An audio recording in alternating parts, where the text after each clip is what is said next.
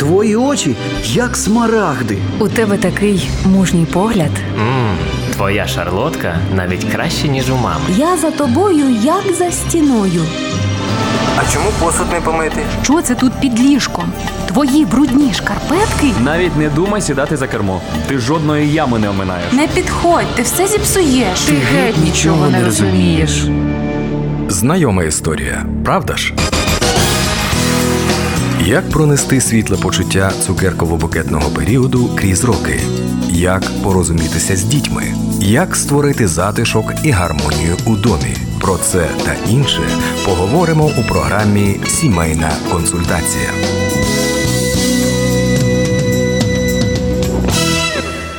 Під час одруження практикується така традиція, коли священник з'єднує руки молодят, вони промовляють слова клятви. У різних країнах е, вона може бути різною, але все зводиться до того, що і в радості, і в горі, і в бідності, і в багатстві люди обіцяють бути один з одним, аж доки смерть не розлучить їх. На старті програма Сімейна консультація, у якій ми нагадуємо про цей завіт і про нашу частку у виконанні цього завіту. І сьогодні в нас у цих питаннях проведе служитель. Пастор з церкви Дом хліба міста Сакраменто Олександр Шевченко. Ми вас раді вітати. Доброго дня. Добрый день. Спасибо, что пригласили. Мне очень приятно. Дякуємо, раді вас бачити. Е, Є, мабуть, більше аніж десятки інтерв'ю, у яких ви говорите конкретно про себе, про ваших батьків, про ваше навернення, про виховання дітей. Що ви можете сказати тим, хто вирушає сьогодні у плавання під назвою служіння або хто давно там? Наскільки щедро потрібно бути відкритим, щоб в своє життя пускати людей, які бувають і злі, і добрі? От якби ви зараз починали служіння, яку би пораду або от що би ви собі молодому сказали, і як своїм дітям, що би ви порадили в плані відкритості до людей? Ви би зараз м, мали якісь захисні реакції або такі області, які би хотілося від зайвих очей і вух приховати? Спасибо за вопрос. На самом деле он э, очень важен, этот вопрос, потому что степень открытости внутренней по отношению к людям э, определяет, насколько много людей могут войти э, в твою жизнь и в твое коло, в твое окружение.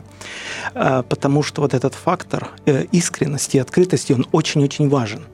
Э, На начальной стадии нам кажется, что наша эрудиция, наша харизматичность, наша там обаятельность, она играет важную или ключевую роль в служении. Это не так, это неправда. С годами ты понимаешь, что можешь говорить скомканно, э, просто, но если ты любишь людей, если ты не боишься пускать людей в твою жизнь и в твое сердце, они туда пойдут потоком. Самый большой дефицит – это дефицит любви. Практически люди не верят в то, что существует бескорыстная любовь. На это уходит много времени, и люди, которые возле тебя живут, только со временем могут удостовериться. Ты кривляешься, ты просто притворяешься, ты делаешь вид, или ты действительно людей любишь.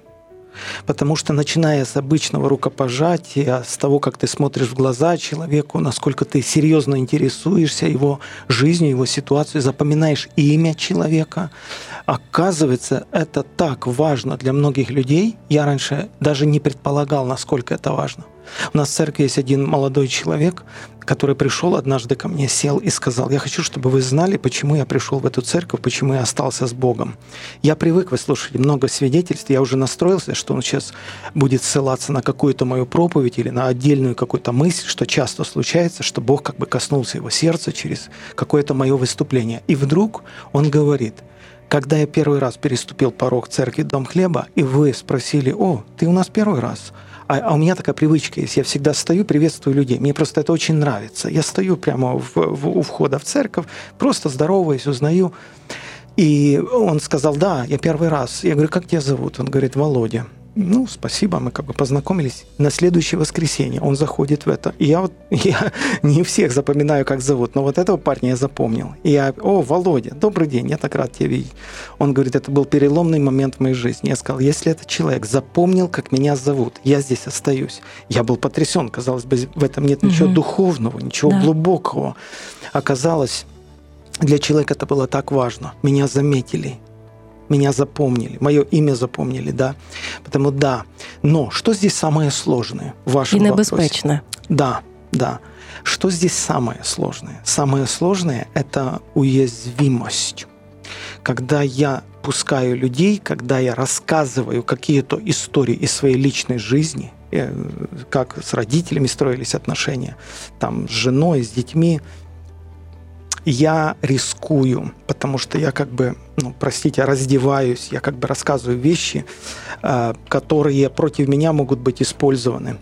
И вот здесь, конечно, здесь я рискую, потому что меня могут этим же и ударить. Эм, Они как бы видят, ну, мою подноготную. Я, я, я не прячусь. Я не один раз был в такой ситуации, где я рассказывал вещи.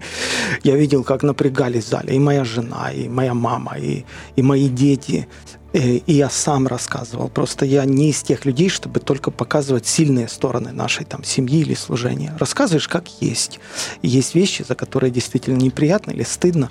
Но парадокс заключается в том, что люди э, это оценивают. Они, они понимают, что ты такой же, как все. У тебя разные ситуации. И ты умел выходить из этих ситуаций, где были конфликты, напряжение присутствовало. Как ты выходил из этих ситуаций? То есть вот люди э, здесь учатся. Но если пару раз тебя ударят или, или запомнят что-то, и в самый такой момент сложный тебе напомнят, и это будет звучать как тяжелый укор, или мои доброжелатели в кавычках это все раскрутят где-то в интернет-пространстве, тебе кажется, да идите вы все, не хочу я вас никого знать. Я вообще хочу жить своей жизнью, и я вам хотел как лучше. Где-то вот эти такие тяжелые мысли, они проскакивают где-то в голове. Тебе хочется закрыться и ни с кем не иметь никакого дела. Я где-то помню, у неизвестного автора слышал такие строки, как ужасно никому не верить, не иметь ни радости, ни друга, и души окованные двери никому не открывать по стуку. Но ужасней самому стучаться, вызывая из себя другого, дверь открыть, увидеть, испугаться и поспешно запереться снова. Когда человек закрылся, и он больше никому не верит, ни в любовь, уже ни жене не верит, уже подозревает всех, это, это признак смерти. Может быть, тебя не ранят, но ты умрешь в одиночестве, в гордом одиночестве. Да. І тим не менше, порада молодим служителям, як своїм дітям. Продовжувати бути відкритим, навіть якщо ти вже отримав декілька ударів, бо вони часто відчуваються. Я по-другому не смогу. Это невозможно по-другому. Э, Ты превращаешься просто в формалиста, э, и это оно не работает, оно не живое. Э- Это не получится, это невозможно. Может быть, получится один раз красочно выступить где-то, фейерверк такой выпустить и впечатлить людей своей речью, да. Но жить с людьми под одной крышей не получится.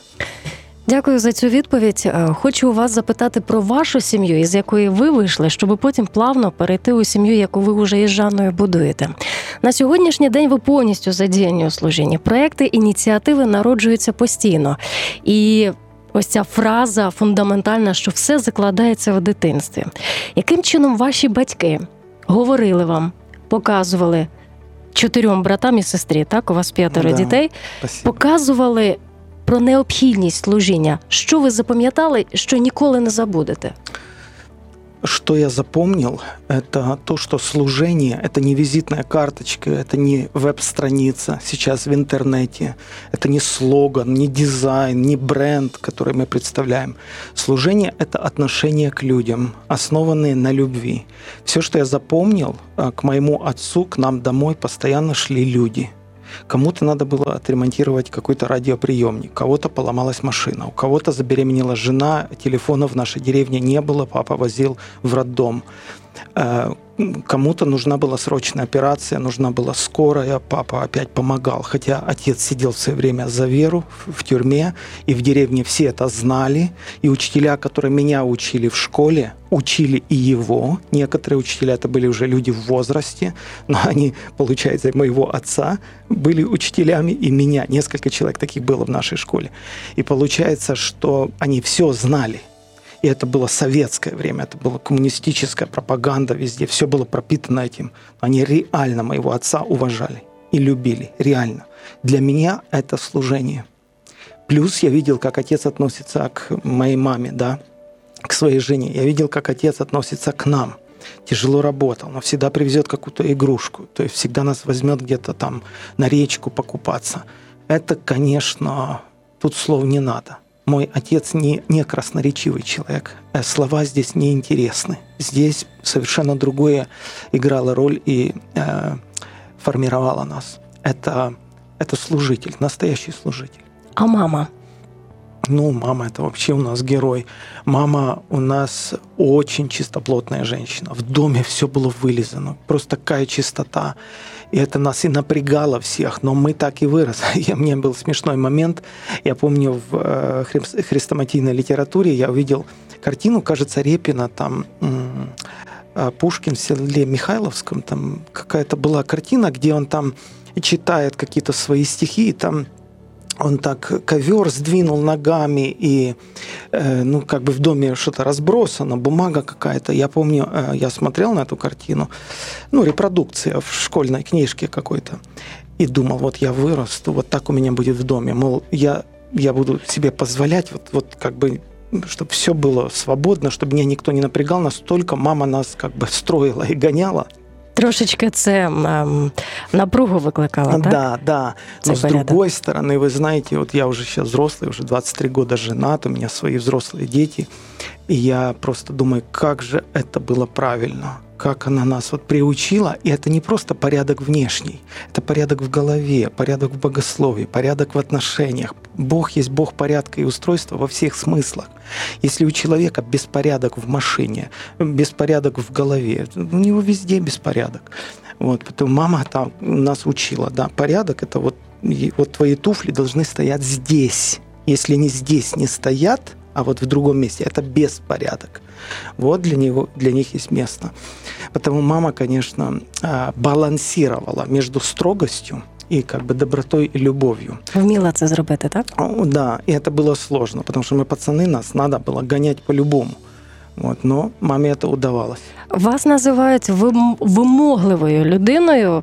Порядок має бути передусім. Якщо муха літатиме, будете припиняти зйомку. Мабуть, що це у вас вона зуміла виховати, хоч на той час їй це вам це не подобалося. Я даже не знаю, как это сказать, но, но я вот вам скажу так. У нас почти две, да, две тысячи людей в воскресенье посещает церковь.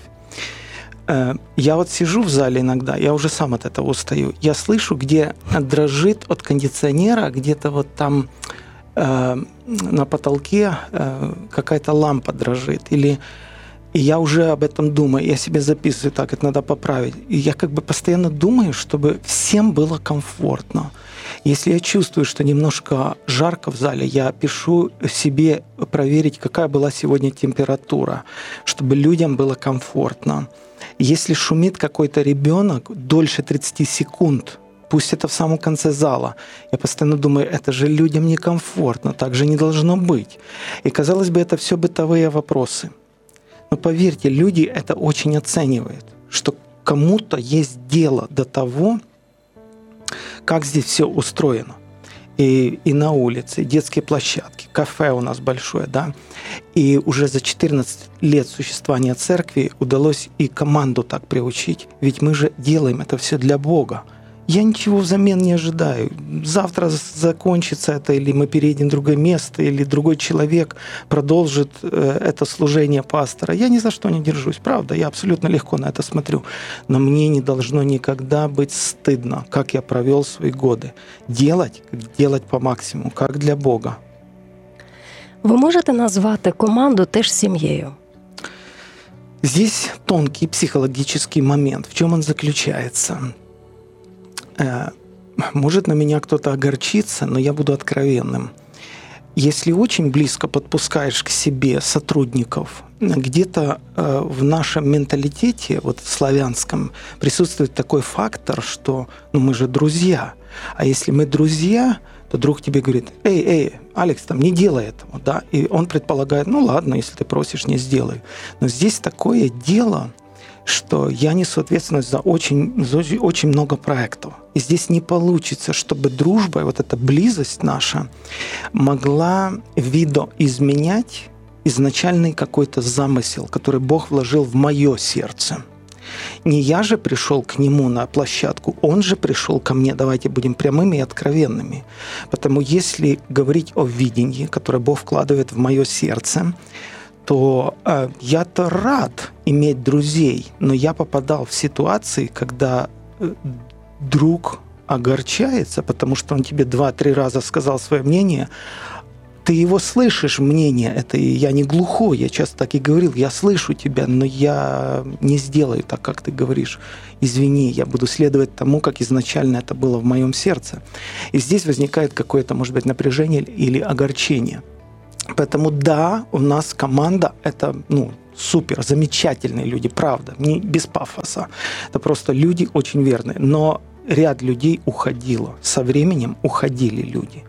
Люди, которые, может быть, были несговорчивы, может быть, очень хотели себя как-то реализовать параллельно. Вот как человек на лыжах идет, это не одна колея, как бы две. Они близко, они рядом, но они как бы параллельно. Вот создается впечатление, что человек вроде бы в команде, но мы не в одном. Это как параллельно. Человек идет, развивает себя, свое служение, хотя вроде бы ну, вместе. В моем случае вы правильно сказали, что, может быть, кто-то видит меня слишком авторитарным или таким однозначным, или категоричным, или требовательным. Но на самом деле я точно так же работаю на видение, которое дал Бог, как и всякий другой человек в команде. Просто у каждого своя функция. Как в теле есть разные органы – и каждый выполняет свою функцию, но все в целом это тело. Я не глава церкви, глава церкви Христос, потому я точно такой же член тела Христова, как и другой человек. Просто функциями отличаемся. Я сейчас там в роли старшего пастора, кто-то в другой роли администратора там, или лидера прославления. Но я, и люди это чувствуют, что люди не на мое видение работают. Я считаю это очень унизительным, эксплуатировать людей, чтобы они работали на видении Александра. Отказываюсь и презираю такую форму управления церковью. Церковь Христова, эти все души, искупленные Христом, все сводится к тому, что мы служим людям, но в то же самое время я выступаю тем человеком, который дает направление – через которого Бог дает определенное направление. Потому люди со временем привыкают, что и видят, и убеждаются, что я точно так же работаю на видение, данное Богом, как и всякий другой человек. Ви сказали, що ваш тато і на риболовлю брав, і був час, час проводив із вами. Зараз от такий ем, Входить е, в такий в моду, скажімо так, побачення із дітьми, виділення окремого дня із дітьми, бесіди за круглим столом із дітьми. Ем, і ми в ефірі дуже часто стикаємося із конфліктом поколінь, так коли одні говорять, що ви нас не розумієте, і ми йдемо туди, де нас зрозуміють, а інші говорять, ми виховувалися в інший час. Ніхто з нами не сусюкався, не возився, і ми виросли гідними людьми. І як далеко готові зайти ви у світ ваших дітей для того, щоб розуміти, чим вони живуть, якими питаннями вони переймаються, яку музику вони слухають, який у них контент на ютубах? Ви якось відслідковуєте це? Я вас слышу, я вас понимаю. Здесь я нахожусь, можно сказать, между двух огней. С одной стороны, я, как ни крути, фигура ну, знаковая, заметная в церкви. Люди смотрят, как пастор мыслит, как он одевается, как он проводит время с семьей, как одевается его жена, как одевается его дочь.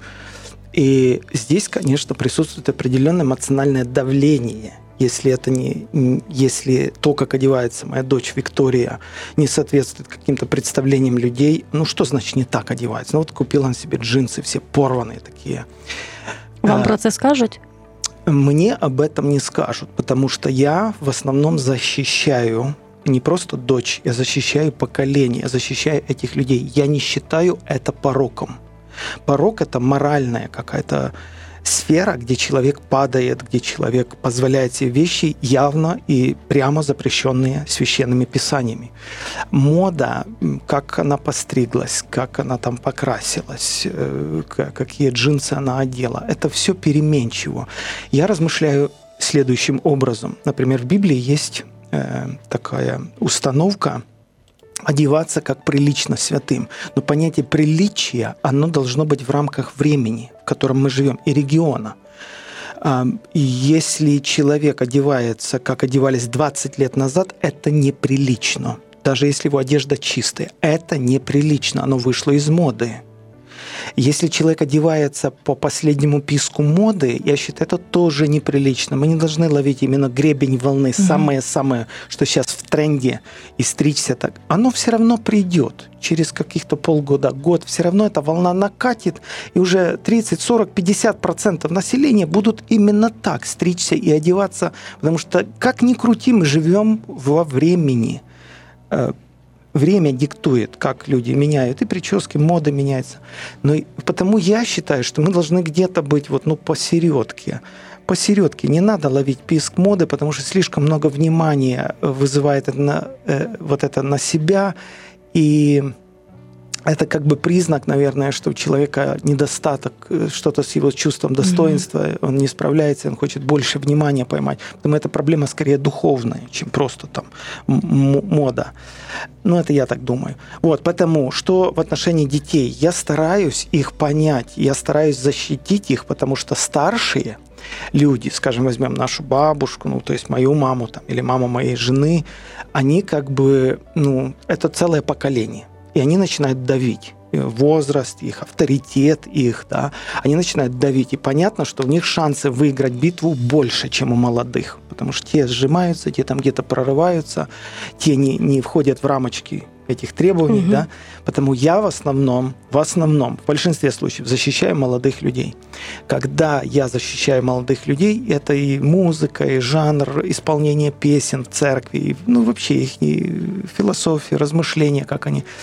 Э, Когда они видят, что они эмоционально защищены, что, что им не угрожает, что их бросят под колеса этой машины, тогда они приходят за советом. Тогда они приходят и садятся. А почему ты так мыслишь? А почему ты считаешь так? И вот тогда получается замечательный разговор, когда спокойно, без эмоций, не давя своим авторитетом, своим возрастным положением, ты аргументируешь свою позицию М, В большинстве случаев они прислушиваются. А от та частина зрілих людей, а, вони будуть стояти проти цього, так? Проти вашої підтримки молодих. Да. Як І- ви з ними вирішуєте? Якось намагаєтесь конфлікт з ними вирішити? А нет, я считаю, что а, здесь не получится разговаривать долго. Здесь придется просто согласиться с позицией. Если бы человек сказал, извини, извини, я тебя не понял, можешь еще раз объяснить? Да, хоть 10 раз. Хоть 10 раз объясню. Наберусь терпения, объясню без эмоций, спокойно. Я часто говорил, хотите, я на колени стану перед вами. Я буду выбирать самые аккуратные слова. Но это моя позиция. Нравится нам, не нравится. Это моя позиция. Точка. Добре, я не буду відступати від теми зв'язку між дітьми і батьками. І в цій програмі у нас є місце також питанням від радіослухачів, які ми збираємо в редакцію. І ми дивимося, якщо ми знаємо наперед історію наших гостей, от вас як є гостя, і ці питання будуть підходити до вас, тому що ви це прожили, ми озвучуємо гостям. Я одне із них зачитаю. Мгм. Я знаю, що ви це прожили. Я не знаю, чи зможете ви ем, пояснити це через свій досвід. Воно стосується втрати дітей. Ви із Жанною відпустили трьох дітей на небо, так? Не народили трьох. А ви можете в двох словах розказати, як Вікторія народилася? Ну, это, правда, очень интересная история, и я думаю, что она не только для нас интересна, она вообще интересна. Все, что делает Бог, оно даже не интересно, оно просто назидательно, оно созидает человека. Очень коротко, ну, вы начали задавать вопросы о нашем служении. Вот говорят, вот ты пастор, что значит быть пастором? Я считаю, что э, пастор – это состояние, это какое-то внутреннее состояние человека, он вызревает вот в это состояние. И если Богу удалось а, взрастить вот человека, и он, он становится пастырем, он любит людей, он умеет это делать и так далее.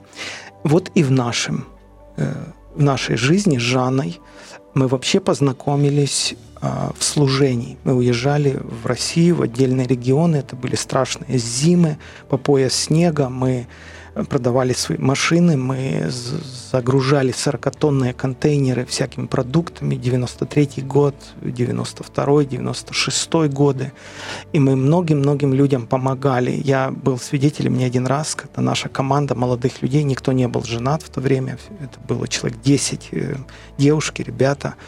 Я помню, как разгружали это контейнеры в 30 градусный мороз, как с носа шла кровь, как лежали на этих тюках, отходили, и нас никто даже не просил это делать. Мы горели, мы хотели, это чудо Божье, как оказавших в условиях Америки, где столько финансов, возможностей, где многие люди ры- ры- рынулись просто ринулись в, в обогащение, в приобретение недвижимости и всего прочего, наша судьба так повернулась. И мы ездили именно вот э, и служили людям.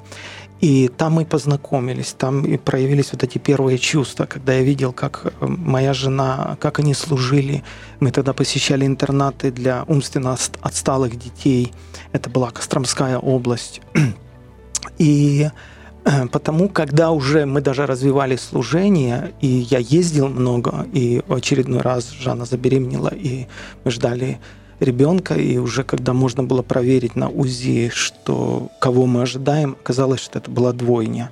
Мы вообще были растеряны, ну, в восторге, конечно, это чудо, двойня, это ну, редкий случай. И вдруг э, случается такое, что ну, ей плохо, мы оказываемся в госпитале, и э, нам извещают плохую новость, что вы потеряли. Вы потеряли беременность, и это был вечер, это было уже поздно, ближе, наверное, к 11. У меня то ли утром, то ли здесь же ночной рейс был на какую-то большую конференцию, я должен был улетать. И я помню, я держу ее за руку, говорю, Жан, я звоню сейчас, я отменяю вообще это. Ну куда я тебя здесь брошу? Она плачет. И я никогда не забуду этот взгляд, да. Алекс, Алекс, смотри на меня. Я справлюсь, все нормально. Люди сделали рекламу, люди тебя ждут, люди молились об этом. Я справлюсь, лети. И вот просто вот это вот, понимаете, это, ну, я не знаю, как это объяснить, это за этим стоит Бог. Просто Бог стоит и любовь к людям. И э, я с трудом преодолеваю себя, оставляя ее в госпитале и улетаю.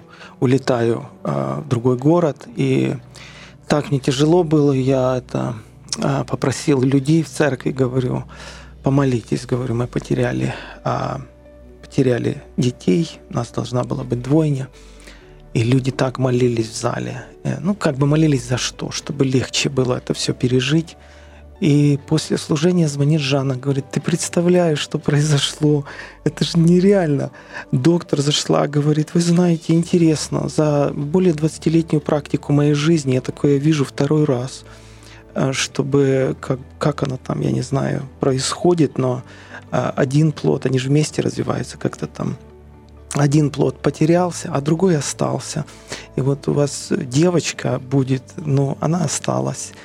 И мы еще тогда вот решили назвать ее Виктория, то есть победа. Вот получается таким образом, что наша дочь родилась вот так чудно. Дорогі радіослухачі, це була програма Сімейна консультація. І сьогодні з нами був старший пастор церкви Дом Хлєба міста Сакраменто Олександр Шевченко. Хочеться сказати до наступних зустрічей. Спасибо большое, що позвали. Всього найкращого.